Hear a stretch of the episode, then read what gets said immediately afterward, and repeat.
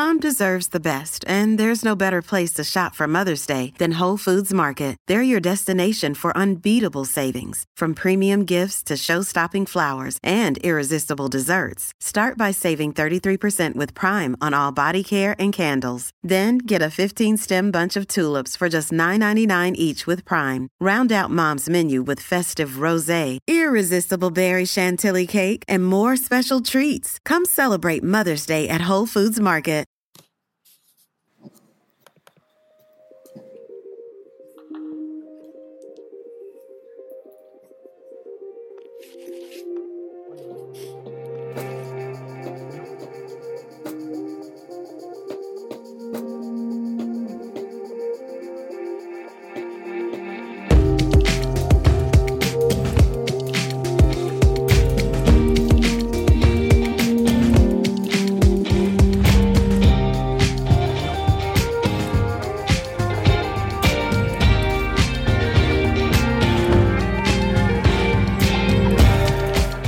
Chelmsford man Steve Hughes has had to learn how to live his life without his vision. The 38 year old, who works as a coroner's officer in Westminster, has Stargardt's disease. It's a genetic condition that means he only has his peripheral vision at best, but in the last two years, his eyesight has rapidly deteriorated. Before, he was able to go about relatively independently but that's not the case anymore. But through the pain of losing even more of his eyesight, Steve has found inspiration in running, and he has also set himself the daunting challenge of taking part in 10 exhausting sporting events. He's doing so in order to raise money for a very worthy Chelmsford cause, the Sanctus Homeless Charity. Brought to you by Essex Live. This is Humans of Chelmsford, and this is Steve Hughes' story.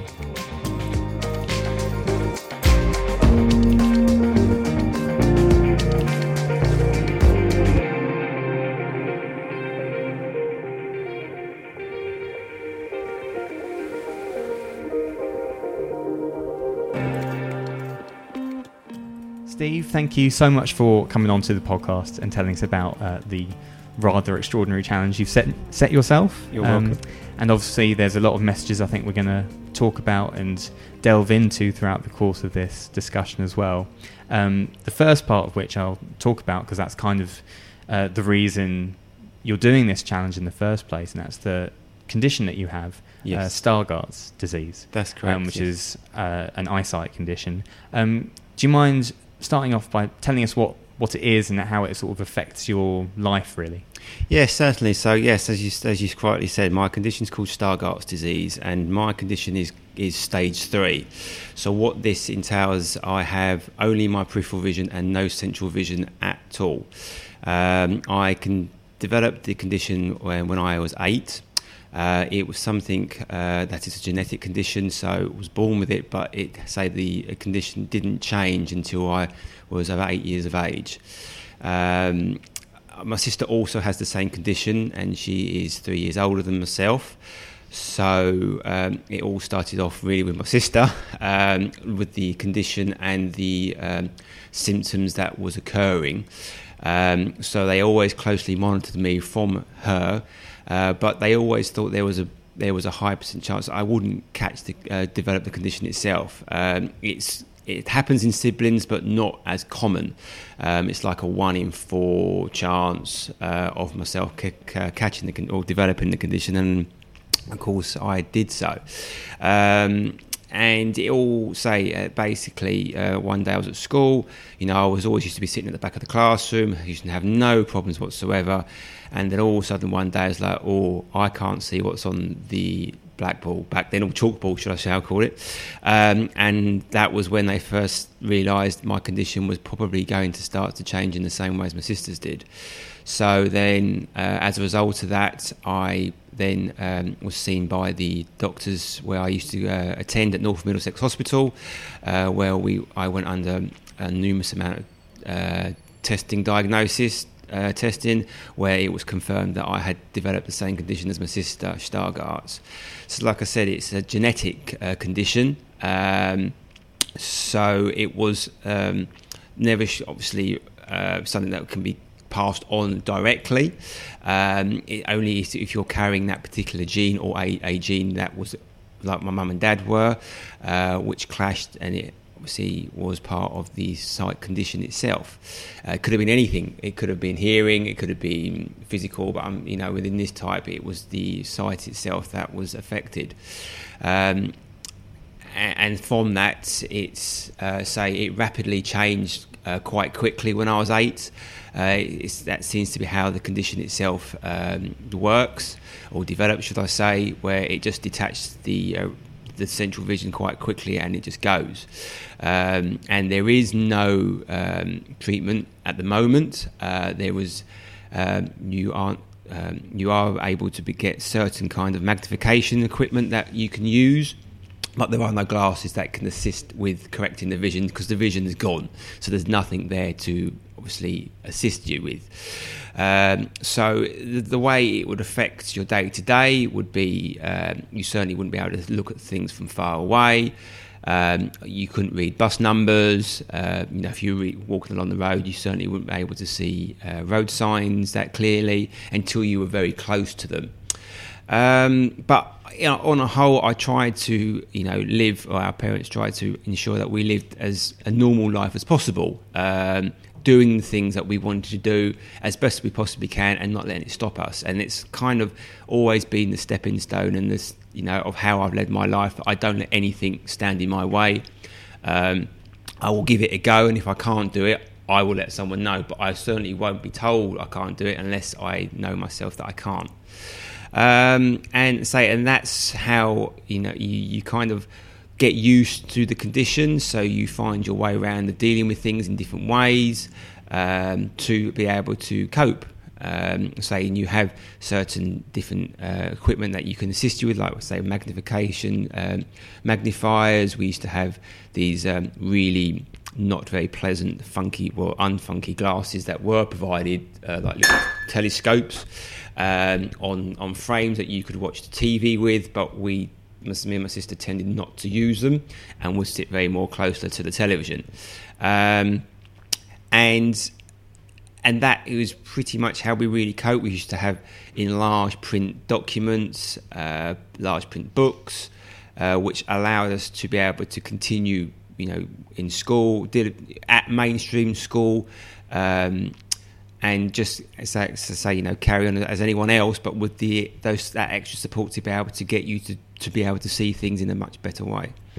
Having someone like your sister there mm-hmm. as well with the same condition as you, does it help having someone so close to you going through the same things that you were going through? Yes, it does. Uh, I was able to see how uh, how she coped with things and kind of re- replicated it in some way, but also to my own way of dealing with it as well. And we are very close, um, and we just supported each other through it. Um, you know, and, and we just worked out what was best for us and suitable for us to be able to cope with the condition and to just lead as much as a best, as much as a happy life or as as our lives as we possibly can without it really causing too much of an issue. Yes, yes, it did. Uh, to certain times where you just weren't able to see it. But of course, we say we worked around that to be able to deal with it when we were younger, and we just not allowed it, tried to not allow it to affect us, and you know, and keep us as happy as we could. Mm-hmm. I think maybe when people hear what the condition entails, mm-hmm. they probably automatically try and think about how that's actually affected your life and your family yeah. life up to this day. But hearing you speak at the start, it sounds like it's almost been the making of you and who you are as a person, if that's fair to say. Oh, definitely, absolutely. Because because I had to uh, deal with these challenges at a young age, uh, and you know, and I've lived with the condition now for thirty years. Uh, it certainly allowed you to think, well, this is the sort of person I want to be, and I don't want it to stop me from being that person. Um, and and yeah, I would definitely say it has made me the person I am today. Determined, I won't back down from a challenge. If someone says to me, "Do you fancy doing it?" I'll go ahead and try and do it in in all its glory as best I can. Unless, like I said, it's stops me. I can't physically do it.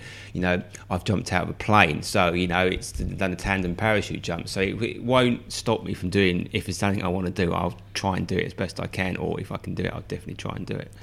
In terms of the raising awareness side of things as well, because that is obviously part of the reason uh, we're Yes. talking in the first place. Is there enough awareness out there about the condition for people, or is there anything that needs to be done or enhanced to, to help people living with it?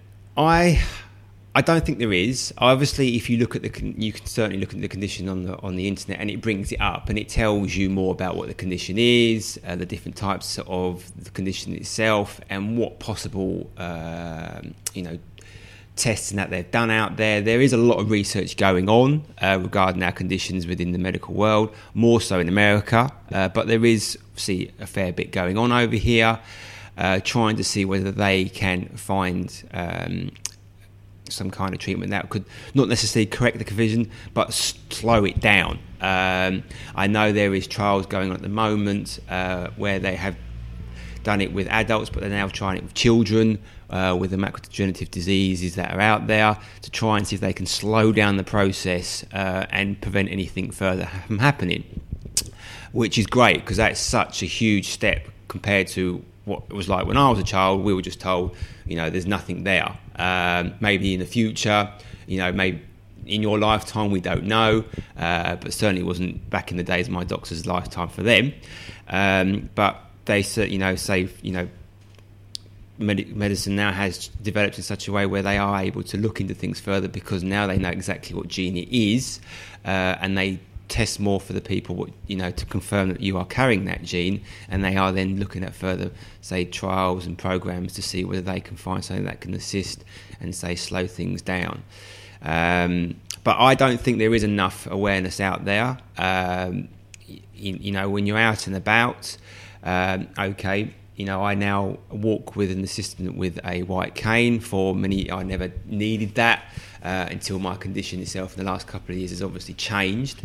Um, where now things are very more blur, much more blurry. Uh, I always used to have issues with night, um, where if you had poor lighting, um, it caused a big issue because you just really aren't able to see much at all. Um, but I certainly was able to get around without having to have any aids at all. Um, but now I certainly don't feel confident enough to be able to walk around these days without having my cane. Um, so say there's a lot more blur blurness now with my vision. Um, I, there's a lot of times within the bright light I can see uh, you know out- outlines of, of people close up to me or outlines of buildings or cars, but not necessarily can tell you exactly what model the car is or whether the person that's near and walking by whether they're male or female until they maybe I can hear their voices um, and you know other obstacles that may cause a challenge such as bollards, posts, pillars. Um, if there's roadwork signs all of a sudden appeared from a normal route and it's quite poorly lit and you know unless my cane detects it I may not necessarily know it's there until I'm upon it um, and and the, and the road conditions in the streets around here are as I've I've always known they're bad um, at times but I have to say with work, walking now with a cane you can really find the potholes the cracks the divots um, the port, the, the unevenness of the pavements, uh, you know, the cracks in the roads, it, it, it picks it all up. So it makes it sometimes very hard uh, when you're walking along with the cane for a nice rollable movement uh, because of what it's picking up. And yes, there are people out there that you know are very kind that offer assistance, but there is also there's a lot of people out there that still have that I wouldn't say naivety, uh, or maybe, maybe yes, maybe it is naivety, or they, they just don't want to interfere, or they don't know how to, uh, or they think that they may be stepping on someone's toes by coming approaching you.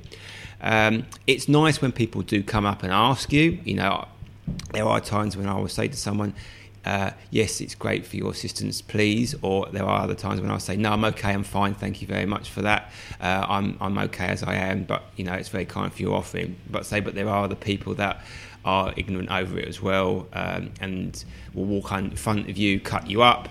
Um, you know, they, they turn around and glare at you, and then realise something. Actually, no, I sh- you know, I have a cane, and that's the reason why I've, I've knocked them. Um, you know, but but I do think that the awareness out there is not as much as it should be.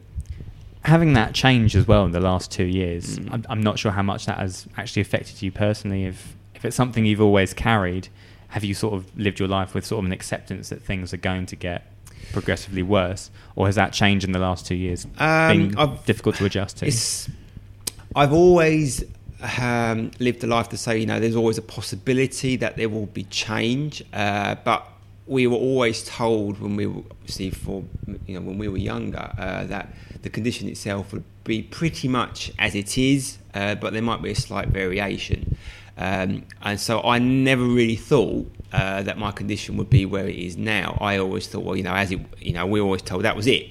Um, you know, I won't have to wear glasses. It'll only be when I get older, um, more, you know, more towards my latter end of years, that you just get um, aging deterioration with your condition, with your sight, but it wouldn't really affect you in any other way. So I'd always thought, well, okay, fine. You know, I'm happy to, you know, I can do what I'm doing now, and I can carry on like that. And you know, and and that's always how I've led my life. And you know, like I say, you know, there's always in the back in you know in the back of your mind that the possibility that things may change. But um, but I try to think, right, okay, you know, this is how it is, uh, and, and I'll carry on. And then once things started to slightly amend and change, then I realised I've got to do something about this, or it could be a situation where if my condition becomes too bad and I don't have things in place, am I going to be able to go out? Am I going to be able to live that independent life without relying on people? And that's not how I've lived. Um, yes, my wife is very supportive, and yes, she's very help, and so are my children. You know, my eldest son. Um, you know, he's amazing when we're out, um, but I don't want to have to rely on that, uh, and I shouldn't have to because um, you know you, you shouldn't be made to be f- to feel um, that you need to rely on everyone all the time to be able to get out and about when if you've got the right things put in place it can assist you as best you can which is what I'm trying to do.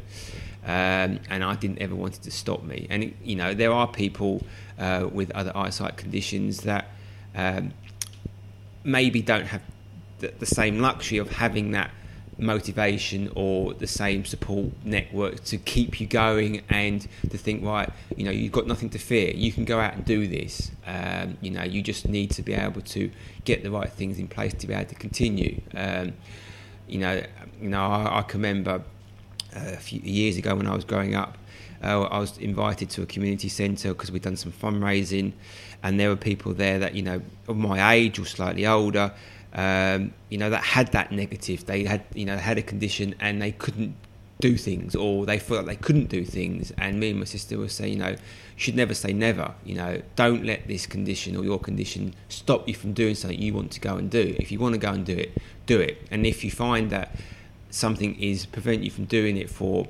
for a minor reason, try and find a way around that and see if something can someone can help you for to help you do that. And we got told, you know, it's a brilliant attitude to have, you know, but you've got a better support network than us. It's not, you know, it's not as easy as that for us, um, but we understand where you're coming from. And but I, you know, I th- think to myself, well, because maybe that's the way we were brought up, um, it allowed us to have that attitude, like, well, you know, I will go and try and do this. I will help someone if it needs helping. Um, and you know and that's why even now I still have that attitude. And you know even with the site changed the way it has I don't want it to stop me from doing what I want to go and do. And that determination brings me on perfectly really to the next question and that's the challenges you've set yourself um, Yes. and raising money for Sanctus Cafe. 10 running events in total. Um, just give us a breakdown of, of what they involve because there's a bunch of different events there and they're all taking place on various dates as well They are indeed. So um, it all first came about that once I got back into my running, I wanted to set myself a challenge. Not maybe as many challenges as I have set myself, but I wanted to set some challenges. Uh, personally, but also I also wanted to be able to raise money for the Sanctus Homeless Charity CAF um, for two reasons. A, because I think it's a great worthy and a great cause to raise money for. There's a lot of vulnerable people out there that need the help and support, and Sanctus uh, is such a fantastic um, charity that helps that day support for the people out there, but also uh, because my wife and secondly because my wife also works for the charity. Um, but I wanted to say um, set myself a challenge, and I, I thought the best way to be able to do this is to look upon uh, with my running. It's something that I've always loved and had a passion for. Um, and uh, you know, we'll we'll talk about my more running further later on. But a year ago, once I got back into my running, um, I wanted, to say, like I said, some challenges to put past. And so, I first decided uh, my biggest challenge would be would to take part in the Saltmarsh 75, which is an ultra challenge. Um, that uh, covers. It used to be a two-day event where you would run 75 miles over two days, uh, but this year they have changed the actual event itself.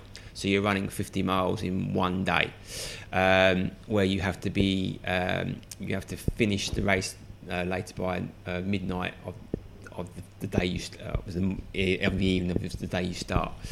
Um, so that was my first goal that I wanted to set myself, and then from there I have decided that I would amalgamate some other challenges. Um, I always fancied doing a triathlon. Um, I, you know, I always able to swim and running, but I always knew there was going to be a bit of a stepping stone with the cycling. Uh, and there's a gentleman that I uh, that I do run with uh, called Carl, who has done a triathlon before, and said, "Would you be interested in doing one?" And I said, "Yes, I would." So we got ourselves together and we got ourselves to tandem and uh, we decided that we will go ahead and, and, take part in a triathlon. So I thought, right, I think if I'm going to go and do this triathlon, I'm going to add this to my challenge. So that was my second part of my challenge, and then it's then um, say multitude into uh, eight other challenges. So the 10 I've now decided to take part in is firstly will be the triathlon, and that is actually taking place this Saturday, the uh, the 17th of August. And then I decided to then add a half marathon onto that. And I identified a half marathon that was taking place in Clacton, and that is also then happening on the 18th of August. So I'm doing the triathlon on the Saturday, and then I shall be then competing in a half marathon the following day on the Sunday in Clacton. I then uh, have added two further tri- half marathons, which will take place in September. Um, this will be uh, one that first is in Chelmsford, which is the Pleshey Half Marathon, and then I shall be then competing uh, in the Great East Half Marathon, which is taking place in Ipswich, um, also in September. Um, and then I have then uh, see then taken on the big challenge of the Saltmarsh 75 in October and then I will also be taking part in a 10 mile um, run um, race also in October at Tiptree, and then I will be taking part taking part in another half marathon at the end of October um, in uh, called the Riverside Half Marathon. And then I've got three further challenges uh, which will take place in November. One is another 10 mile um, race that takes place in Stebbing. Uh, I will then be taking part in another half marathon in, called uh, in Hertfordshire, and then I finish off. Um, no, actually, I think the Hertfordshire half marathon is the last one I take part in, and in between that, I will be doing the Chelmsford uh, Road Race 10 kilometre run. A lot of running there. Yes. I'm sure there's going to be some tired legs by the end of it as well. I believe there will be, mm-hmm. yes. Um, but obviously, running then, it's obviously a big part of your life. Um, and it's almost helped you, I suppose, in a, in a lot of ways. And we were talking just before we started recording about how your sort of rediscovery of park run in particular mm-hmm. has really helped you in a lot of ways. Yes. One day, uh, my wife said to me, she, said, you know, she said, "I'd like to see you, um, you know, get back into your running. Really, uh, you know, it'd be nice to see you go out. You always used to enjoy that, um, and you know, it'd be great if you could take part in it again." And I said, yeah, you know, it would be great. You know, I was doing some gym work at the time, going down the gym, but it wasn't the same. Running on the treadmill, going on the cross trainer is not the same as going out running through the countryside on the roads um, and having fun and just being in a different environment. So I said, yeah, no, I think I'd like to go out for a run one day. So I did. I went out for a run and I ran the routes I took part in when I was training for the London Marathons and the half marathons and I thought I can't do this. Um, I can't see enough to feel confident enough to be able to run here on my own, even over the fields. I thought I'll run around the fields. There's nothing to trip over. I can't bump into anyone, and it still felt uneasy.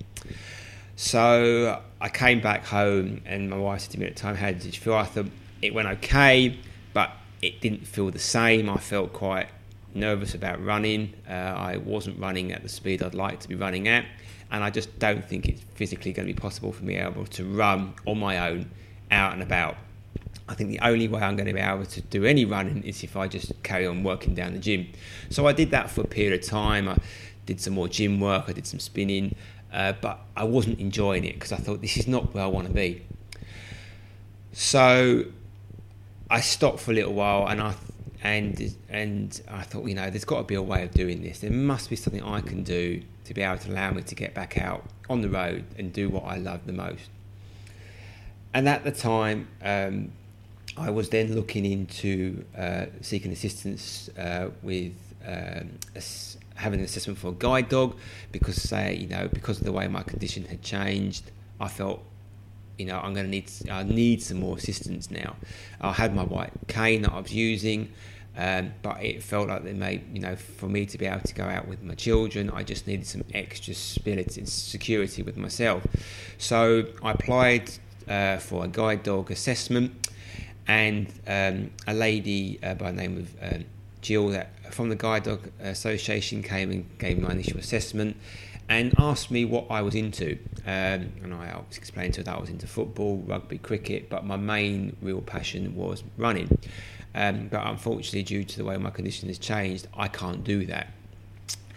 And uh, she uh, basically said to me, she said, Well, uh, it's funny you should mention that you like running. I also assist another lady from Chelmsford uh, who uh, takes part in the Chelmsford Park Run, and she runs with a guide. Would you be interested in contact um, if I put your name in contact um, with the lady that coordinates the guide runners for the Chelmsford Park Run? And my eyes lit up, and I said yes, 100%. So she put me in contact uh, with the lady Sue that coordinates the park run guide runners for Chelmsford, and uh, we had a chat, and we then met up for the very first time um, a year ago, uh, back in June, I think it was July time, and um, we went out for a practice run. I did not know how it was going to go. Uh, I obviously I'd never run with a guy before. I'd seen it uh, when I'd taken part in in um, you know other races when I was you know competing for visually impaired tournaments, but I'd never done it myself. So I I'd, I never knew how it was going to be. I thought you know I was wasn't nervous. I was I was looking forward to the challenge, but I was a little bit apprehensive because it's like I'm running with some person that's attached to me, and I'm relying on them to be able to get me round. And also because I hadn't run for so long, properly, I didn't even know whether I'd even get round. So the aim was was to take part in the uh, to do the 5k, 5k run, but to actually run the route of the Chelmsford Park run. So, and it was in a Sunday afternoon, so the sun was quite high, and I thought, well, you know, here we go, give it a go. We'll see how we get on. I'm either going to get round in one piece or I'm going to collapse on the floor and think, what the hell have I decided to go and do? So we took, uh, you know, I met her up and we went out, and it wasn't fast. Uh, I didn't expect it to be fast, but I got round in one piece, and I couldn't believe how quickly I allowed myself to relax and to put all my trust into this one person who I'd only met this that first, you know, for that very first time when we went for the run. And we were talking away. She was giving me directions of where we were running, and I just eased and, and became more relaxed. And as the run went on, I felt more confident about doing it. And I was surprised. Um, I did say, you know, like I said, you know, I thought it might be something that's going to be a real challenge, and you know whether I'll be able to cope with it or not. And but because I knew I wanted to run, I think that also allowed me to relax more because it's something I wanted to do, and I thought the only way I'm going to be able to do this is by just letting go and allowing this person to safely guide me round, but I also stay upright. And I, you know, we finished that, and then I took part, did a practice run again, uh, and then I then took part in my Chelmsford Park run for the very first time, say August of last year. Um, and from there, it's it's progressed, uh, and it is the park run that, like I say, you know, that has really allowed me to get back into my running. Um, I've met some great people through the park run. Uh, I've um, allowed to myself to um, make you know, great mates and new friends, uh, and to allow myself to develop and meet more guide runners through the park run who I you know run on a regular basis with, and some of them that are who have assisted me with my 10 run challenge.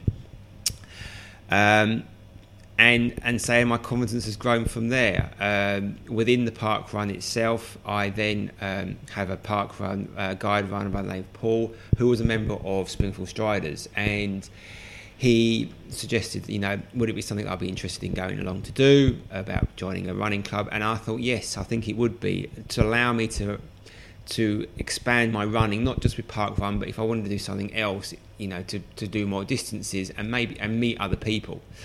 Um, and I went along. Uh, they were welcomed me with open arms. Um, they were really, really pleased to see that I was interested in coming to Geelong, their club.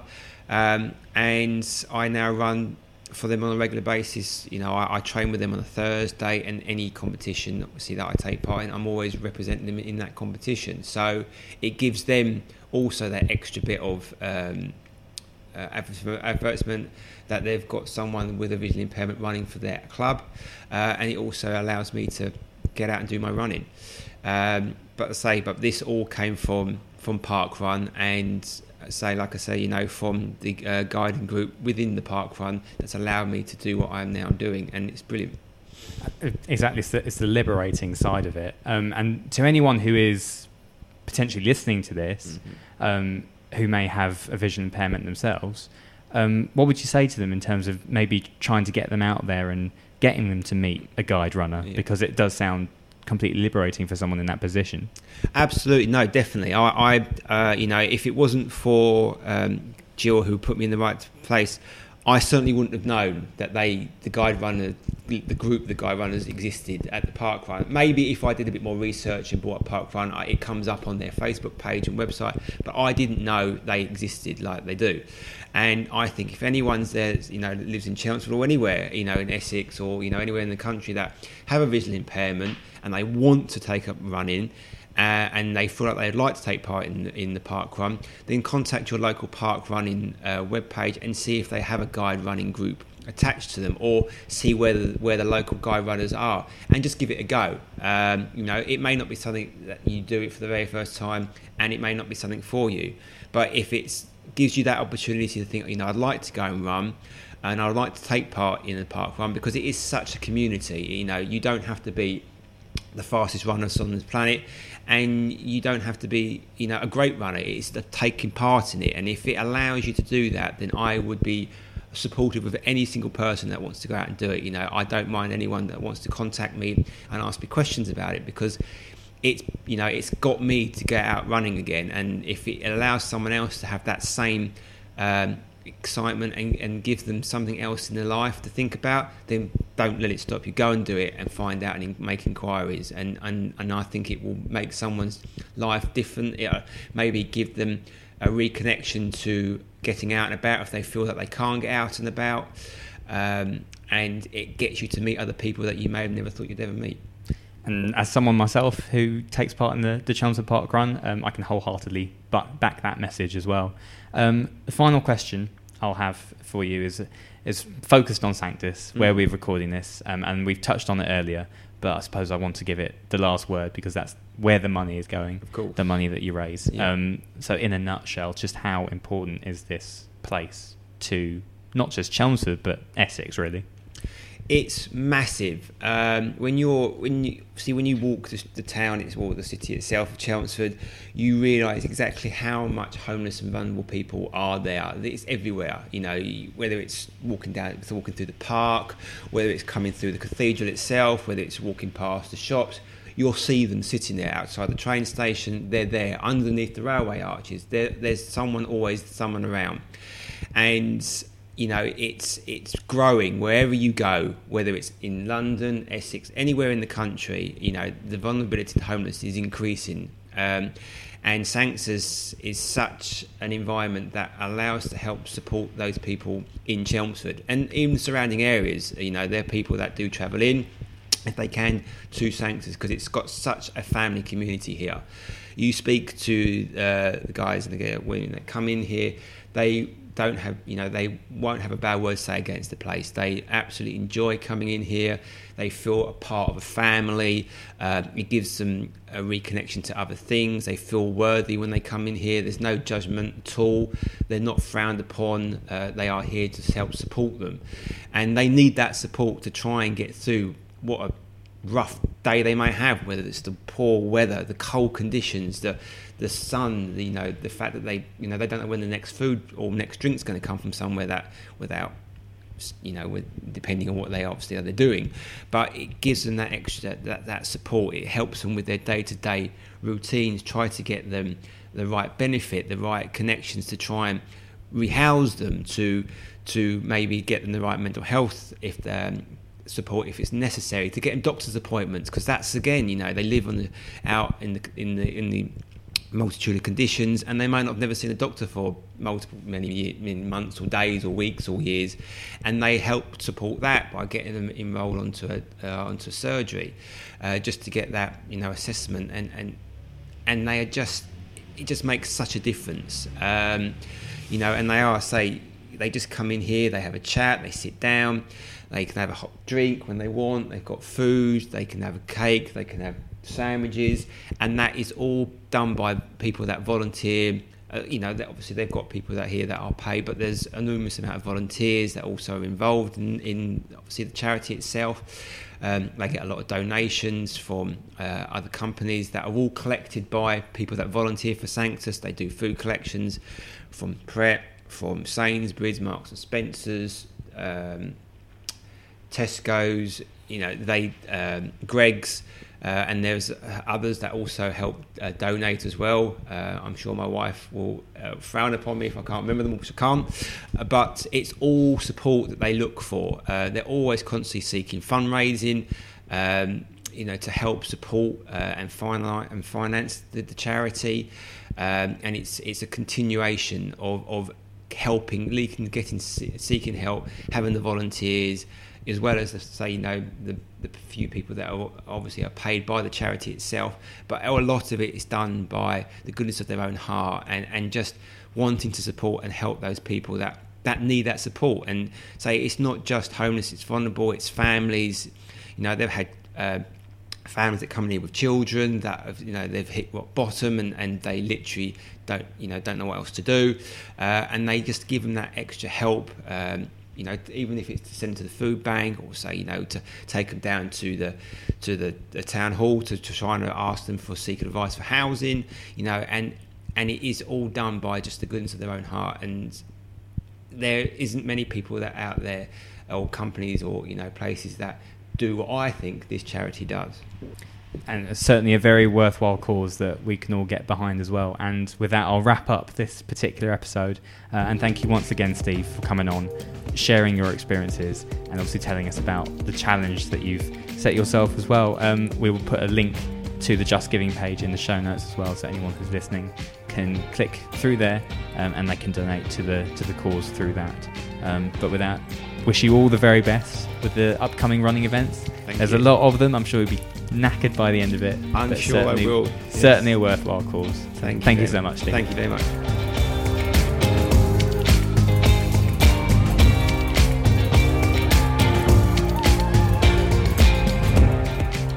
A big thank you to Steve for taking part in this series of the podcast and sharing his story.